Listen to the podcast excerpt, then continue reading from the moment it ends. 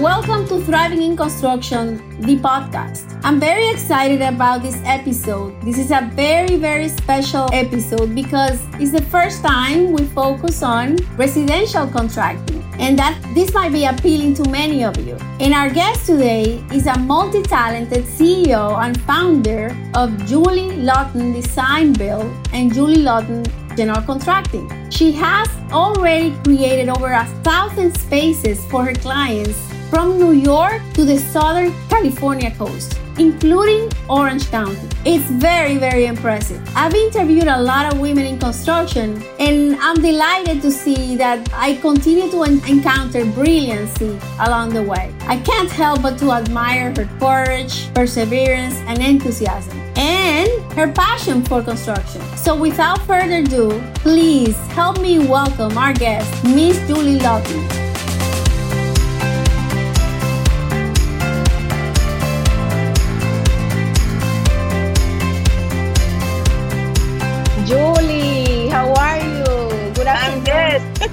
Thank you for being here. And uh, I know you're adaptive. I hear, I see that you're in your car, but thank you for uh, for being with us and spending some time to get to know each other. I want to know about you and what you do. So could you please introduce yourself to our listeners? Well, my name is Julie Laughton, and I'm a designer and a licensed general contractor. And I've been in this business, oh, 35 or so years. And I love what I do every single day. It's my passion, helping people make their dreams come true for their homes. And and you also have followers and listeners, right? Tell tell yeah. us about that too. I have a lot of women that follow me and men, so it's both but I have a lot of women that may always say, "I wish I could was did what you do," and they kind of wish that they maybe became the contractor because a lot of women manage their construction projects at home when they remodel, right? So most of my clients are like, "Oh my God, I love what you do," and you know, it makes sense to them to deal with a woman as their contractor. So it's kind of fun. They call me a, a badass. I assume I can swear, but I have these little nicknames because I like to get things done right the first time because my motto is it all starts with a good plan. So construction is no mystery. It just needs to be a plan, plan needs to be followed. So. Definitely. In our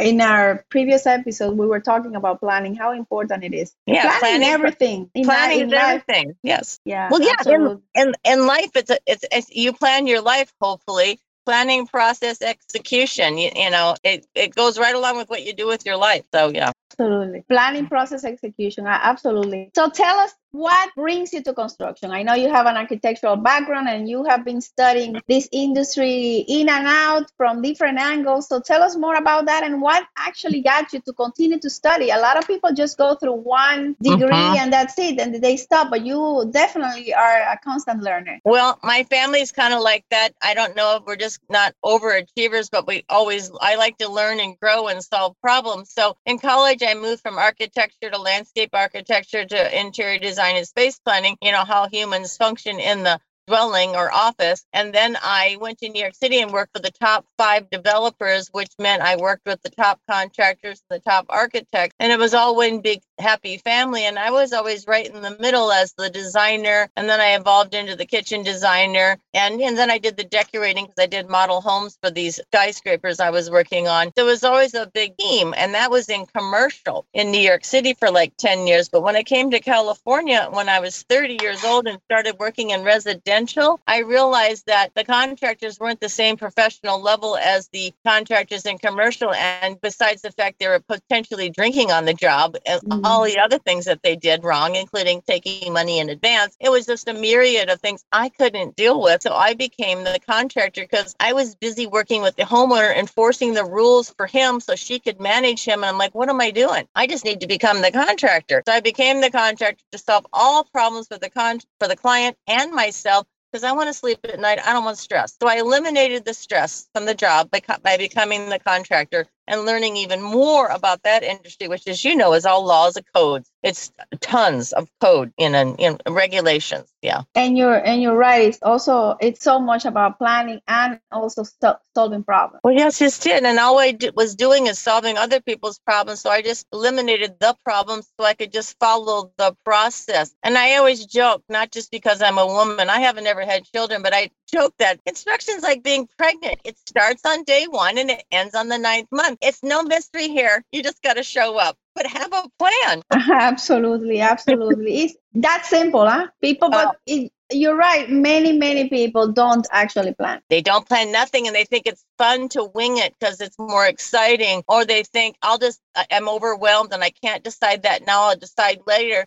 And I tell you, every single nightmare remodel, there's a reason it was a nightmare. And you could go back to the beginning and see what steps they skipped and what they said, oh, I don't need to do that now. But no, no, no, no, no. You got to follow the steps. So, yeah. Yeah, mm-hmm. planning is huge. So, so when you're in a house, and I know you're you're a designer at heart and very creative. When you're in a house, and, and is, is the kitchen the area that you put most attention to, the one that is most passionate to you? Yes. That, that's what I perceive. Is that the case? I, yeah. It's the kitchen is the center of the home. It's actually like the heartbeat of the home because that's where all the entertaining, the cooking, the family time, the, the talks happen. It's the kitchen. And when you have people over, they go right to the kitchen because you're preparing something for them. So it's that's the heartbeat. But what I really do when I walk into the house is I get the vibe because I can tell the vibe and the feel from the prior architect or the prior tract home builder and I get the vibe and I and I try to figure out how to fix it. And usually the house sort of talks to me, meaning you can see it. It's obvious what needs to be changed and updated for today's styles, which means blowing out a bunch of walls and adding more windows. So that the house it just speaks to me immediately what needs to be done. I see it, and then I factor in what the client wants done, of course, because that's what it's all about. But it is centered around the kitchen and the great room and the outdoors connecting to that. And when you say the vibe,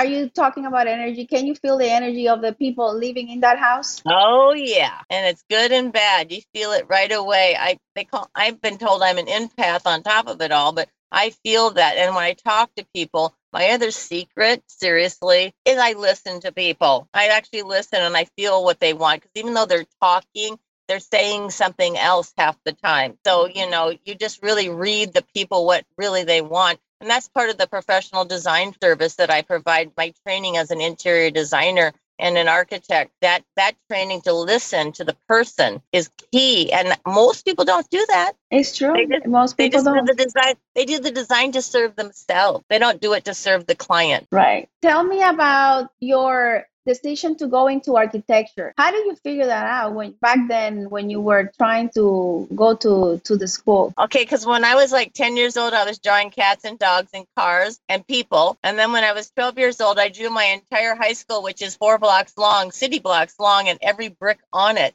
I thought oh i think i have something here. So i was doing these architectural drawings at like 13 12 and 13 and then i took the first class i could get in at 14 years old and that's why I thought, ah, I'm going to be an architect. Forget being a musician because I'm a drummer. I play the pianos and the bass violin. And I also play tennis, golf, and, you know, all this other. And I was a lifeguard. So it's all this you know, but my thing was, I'm not going to be an artist. I'm not going to be a musician. I'm going to be an architect. And then I got bored with the skyscraper design because it wasn't humanistic enough. It was technical, great, but it, it, you know, I just ended up where I'm supposed to be. I mean, it's very impressive that you can do so many things and including music. I can see how creative your, your brain mm-hmm. is, mm-hmm. which is, which is very lovely which of the houses or projects that you have done has has been the most the one you most remember and why? The, most, the one i most remember is the one i did for and i'm still working on it for tony baxter who's the imagineer for disney and he designed the paris disneyland. And when i got into his house with his brain because he can draw too but he can't do the engineering technical side he does the final vision. We work together, adding on to his historical home and all the architectural details from something to make it look 200 years old and copy what he'd already done 30 years ago was so rewarding because I got to pull in my carvers from Ireland and my gilders and my painters that are really over the top, high end, and really do what we do best, which is custom yeah. and all off the direction of a master engineer, you know, Imagineer. So that's my favorite. But my other favorite one is the 1930s Wallace Neff home in Pasadena, which is the 1930s Hollywood glamour era. That architect with the Mediterranean style. Oh my God, I love that style because I love the feel of the 1930s Hollywood glam and the vintage. So those are my two. But the Tony Baxter's because it was a human experience with him, you know. So, so which one would be the most challenging one then? Because you get maybe payment was an issue, or the client was or risk was what was the most challenging one the most challenging ones i have are the ones where the client doesn't want to pay attention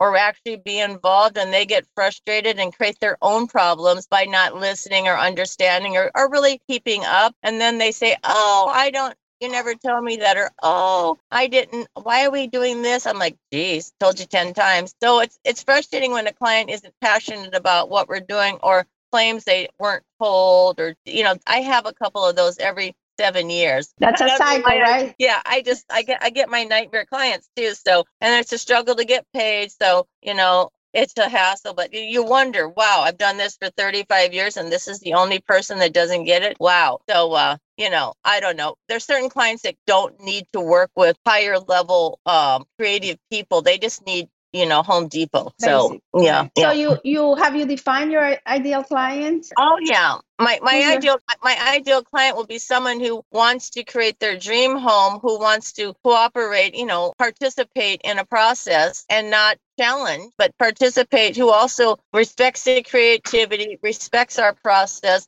respects the five star experience because we give it to them and they don't have to think they just have to participate in selections and have fun there's no stress. You know, we take the stress behind the scenes. They don't have to deal with anyone. They just deal with me, and that's it. I do the, you know, I take the place of 12 people on a full scale project. You know, if you think about it, the architect, the interior designer, the custom de- kitchen designer, the decorator, the five engineers, the contractor, the landscaper, the lighting, and the AV guy. So there's like 12 people they don't have to deal with on a normal home. Of course, the bigger, bigger, bigger homes, and there's all of us, but uh, that's different. But the client still just deals with me, you know. Right.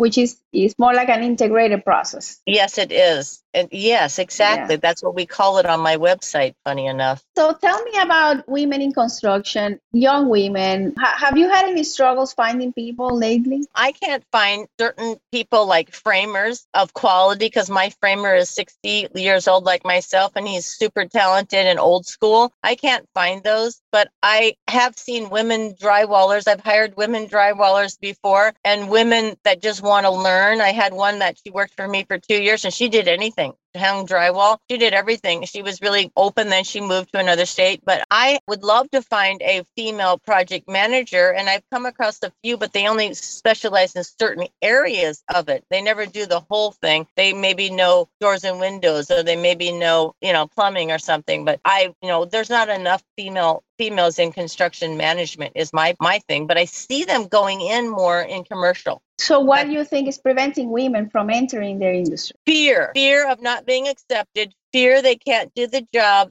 fear men are going to make fun of them and not accept them. It's all fear based because all women think, oh, it's like joining a football team, but I don't play football. It's all men. It's really a fear, it's a barrier in their mind that they can't go into the man's world because it's always historically been men. So what do we tell them? We tell them, look at us, we're in it. Engine, there's a lot of female architects and a lot of female engineers, they're in it. So they got to realize it's the brain that makes you successful. It's not your spec. You know, you know, I have a cousin. She's a female race car driver. She's the first NASCAR woman, other than that other one that just retired. But her name is Hailie Deegan, and she never said it's about being a woman. It's about her talent. You know, it's not the woman that made her the better driver. It's her talent and her training from her dad. You know, Brian Deegan. So the point is, it's not the sex it's the brains and the and the talent and your commitment and your passion so you know there should be Absolutely. it's not yeah, because look at the architects and the engineers. The first architect and engineer in California was Julia Morgan, who designed Hearst Castle. You know, think about it. Yeah.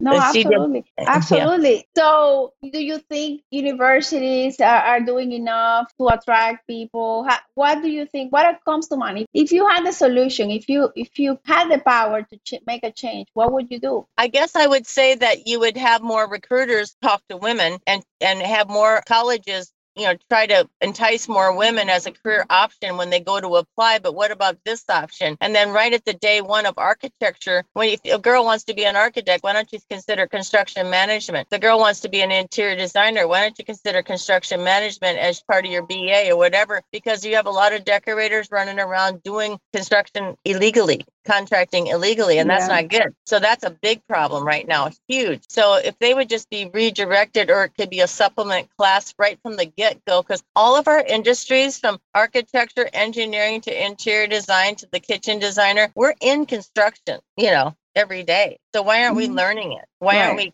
you know, I wish more people would become contractors because boy, that industry needs to be cleaned up. Resident residential. Well, well, I think it's. I know what you mean. I know what you mean. It's not a well residential. It, anybody can go into a house and and try to do something and give somebody a low price, not having a license or insurance, or you know, people don't understand. But the problem is that the homeowner accepts. yes, but that- it is, and that's That's the problem. They accept it, then they get probably they the work is not done with the quality, or maybe they they take the money and they don't finish yeah. and and people complain but you know it, and it just doesn't do justice to the person that is doing it the right way with a license paying Right. insurance and, and Exactly. doing all the things right right having Yes. wor- wor- Yes. worrying about having the right staff the right people right culture Yes, etc cetera 'cause- et cetera and half the battle is the homeowner wanting the cheap guy and maybe I'll do it myself. And you can't, you just see that and like, oh my God, all these DI, DIY stuff. Oh my God. And they all end up in a nightmare and, or the house doesn't last. And that's sad to see, but it is the homeowner's choice. So the homeowner should be educated more because they think it's okay, but it's not. It ruins our business a little bit and our reputation. Yeah. You have been listening to Thriving in Construction, the podcast. To get our latest updates and avoid missing an episode in the future, head over to our website, patriciabonilla.com, and click the podcast. And then please subscribe. We want to hear more about you. This is Patricia Bonilla. And once again, thank you. Thank you so much for being a part of Thriving in Construction, the podcast. Where do you see the, the real estate market going, the, the residential market going in, in Well, the times we're living now? right now the commercial is really busy and being converted you know a lot of conversions. And then the residential out here is where it's a housing shortage like low inventory. So everybody's remodeling. That's a lot of activity the interest rates got raised to slow that down. So maybe in a couple years people won't remodel or be moving as much. But i don't think the remodeling will ever slow down because it constantly goes up and it reached a spike in during COVID, but I don't think remodeling will ever slow down. Well, new And you- housing is mandated a little bit. You know, there's new housing and low income housing being mandated. So the housing houses being built around my home are out of control. There's thousands of them being built right now. So, you know, at some point you think it would max out, but remodeling will never change. It's always going to be busy. You focus more on remodeling? I did because I like the historical older homes and those challenges. So I I ended up after I got my contractor's license, I ended up being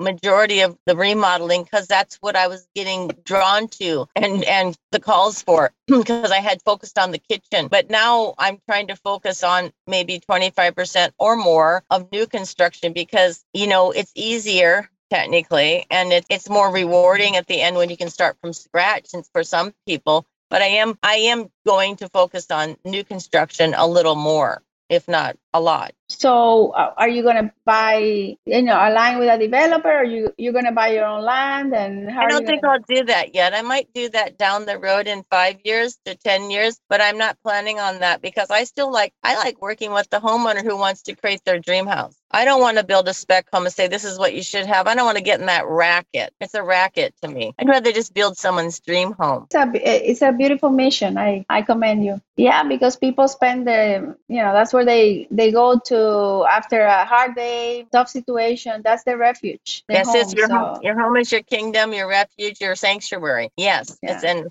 it's important. It matches how you live. So as your life changes, your home should change. As your kids move out or whatever, it, it's got to all be. It's constant updating, constant refreshing, cleansing, Absolutely. purging. Yeah. When, when a homeowner is thinking about remodeling, what three things should they consider? the things for considering you know are you going to stay stay or go are you going to live in your house or move out while it's being remodeled you know what is your current lifestyle and you know what doesn't work? I mean because usually you find out what doesn't work over the holidays or when you have a bunch of people over or when you're trying to entertain. So it's really about what what do i need and how can i make my life better? And then who am I going to hire? I mean, don't skip a step. Do you need an architect? Do you need just a designer? Or do you need, you know, a person like myself that does it all? Because if you hire an architect, an interior designer, and a kitchen designer, and a contractor, wow, that's a lot of people to manage, you Yeah. know? So it's really about who you work with and the professional has to be qualified. Absolutely, absolutely. And and I like your solution that you you do all integrated, so it's like a one home one stop shop. One stop shop. It's my yeah.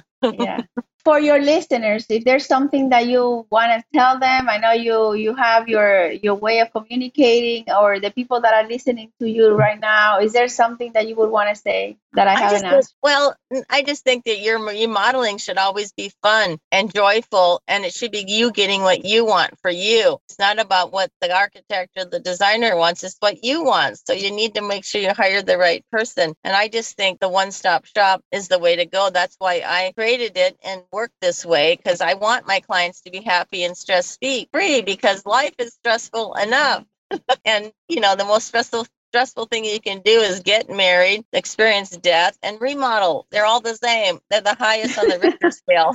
yeah, yeah. Especially if you if you decide to stay in the home, that's a nightmare. That's it's really a nightmare. Tough. I don't recommend it. And if you hire the right people, you can have a life after the planning stages. You shouldn't even be involved after the construction starts. It should just be done, and then you come come and live in it, and it's done. It should be fun and happy. So that's my goal with every job is to make it stress free. You know. Yeah. And, and are you the one that goes? So so what do you do with with a client that is undergoing through a lot of stress and they're at the same time they're trying to reno- renovate the house but maybe they're going through a personal situation? What because I'm, I'm sure that happens. I mean you get involved in the most special one of the most special you know things they have their home and maybe that's you you see issues with the family or the kids or the, the spouse yeah. what, what do you do? How do you deal well, with that well, I have two clients like that right now. They both just went through divorces for different horrible reasons. One of them, you know, he stole her money, and the other one got his girlfriend pregnant. So the point oh. is, uh-huh. and they tell me all this stuff. And then one of them spent like a half hour on the phone with me crying. And I just told her, here's how you, you know, I, I advise them how to get past the stress. But if it's a trauma experience, it's going to take some time and make sure, and it's good to talk it out and, but take your time and manage that, you know, because you can't have a lot of other stress on top of it because no matter what happens, you have to manage that stress and let it get gone. You know, so manage, you know, manage it and processing. The I always tell them the process with me is just supposed to be fun because we're doing your dream house, your dream remodel. So try to think of it as it's for you it's like a little saving grace. It's now for you, you know. And so I try to redirect it as this isn't stressful, but process the other stuff. It'll go away soon. But what we're doing together is for you. It's a it's a positive. So. And what do you do for you? Oh, what I does do, Julie do for you? What do you do for I go, you? I go home and dim. I go home and dim the lights and do my yoga and my stretching, and then I do kickboxing, and then I golf with my husband. I do outdoor activities that are relaxing and you know, not too taxing on the body because I'm a golfer, right? So I like to be outdoors and shut my brain off. And what I do seriously is make sure my clients have all their needs met and turn the phone off, but I don't actually turn it off. So that's a problem. But I just try to clear some space and time for me and my personal mm-hmm. life that doesn't have because when I have a chaotic client who's a pain in the rear, oh my god, you can't get them to stop. That that's a problem. So I just like to carve out my space on my weekends and my evenings. So I have strict rules that I shut the phone off, meaning they can't call me after five or they get charged a large fee. And they can't bother me on the weekends because there are some people that need to be told that. So I just make sure I have quality downtime. How's that? That's important because you yeah, have to serve yourself in order to be able to serve others. Yes, exactly. And I need to be grounded and feel my, you know, be happy because I like helping people. We're in the service business. So, but I need my downtime and my quiet time. And I don't want someone else's chaotic life in my brain because it's not fair. So I don't like chaos. There's no reason for chaos and disorganization, in my opinion. People create their own problems, and that's another story. But I like to run a smooth ship you know, just a smooth sailing, you know, process. And when, besides helping people through their sanctuary, through their home, what else makes you happy? You know, it's really helping people and solving problems. So I, I'd say solving problems. I like, you know, like the engineering side of my brain. I want to figure it out. How does it work? How do we make it work better? What's more cost effective or better in the long run to design this, you know, structural skeleton? So I work my favorite people to work with are my engineers. That's my favorite part of the process is my five engineers, my soils guy and my structural engineer and my civil guy because it's really the soils and the structural is where we figure everything out. So it's fun. What else makes mm-hmm. you happy? You know, being creative and drawing or listening to music because music's my life. I mean, I drive around. Music helps my my my mood and my attitude. So you know, music it makes me happy you still play or you just I have, listen my, I have a 12 piece jump set in my dining room which i put in there 15 years ago after i decided not to entertain anymore so i got rid of the dining table and because i love to cook i gourmet cook my grandpa was a a chef and a barbecue master and all this stuff. I love to cook, so I decided not to do that anymore. And I got a 12 piece drum set. That's that's so nice. I, am very happy that we were able to talk and I got I was able to meet you. I rarely talk to somebody that does residential work, so that's oh. pretty good. Yeah, oh. because I'm mostly in the commercial and institutional side of construction. I think Go it's ahead. what you do is I think what you do is amazing and I'm glad I found you because you're the perfect example of women in construction and success and you're just a pro- prototype, you know, for what women can and should do. You know, it's it's so uh, amazing and you get it. That's the cool part. You get what we yes, do. yes, of course. I get it and I live it. Yep, 24 7. yes, yes, yes, yes. I do have five kids. Oh my God, so... I never asked. See, I, I, I never got around to it. I tried when I was 40 and I was too late. So I, I never got around to it because I was busy with the career in college in the beginning. And it's a long story, but I, it was meant to be. So it's weird. But, you know, I was happily married at 50. How's that? That's, that's, and that's beautiful. Your husband, My, it's, it's definitely a lucky guy. He's a lucky, happy. Yes, he's very happy, and he says we knew each other since birth. We just didn't, you know, live together or like um, soulmates. Yes, my um, that's my that's the case with me also. Yeah, it's nice to have your soulmate and someone that can keep up and support you because otherwise it doesn't work. Right, and support you and not bring you down and help you. You know, just continue to flower or water yes. the flower. Exactly, watering the flower. Exactly, that's what it is. Well, I yeah. wish you a lot of success. I hope get to engage later. Maybe we can do an Instagram or something like that later on. Yeah, anytime. Or... Let me know. And let's keep in touch because this is fabulous. And it was such a pleasure meeting you. And I love it, what you do. It's amazing. Thank you. God bless you. God bless you and have a wonderful rest of the week. And good luck with your company and much more success to you. Thank you very much. Let's keep in touch. Yes, thank you. Thank you for listening to Thriving in Construction, the podcast with Patricia Bonilla. If you enjoyed this episode and you would like to help support the podcast, please share it with others and leave a rating or review on Apple Podcast, Spotify, or wherever you get your podcast. If you have any suggestions or any related topics you would like us to tackle in our future episodes, feel free to reach Patricia by sending her a message through the website anchor.fm slash thriving in construction or find her on LinkedIn. Thanks again, and we'll see you next week here in Thriving in Construction, the podcast.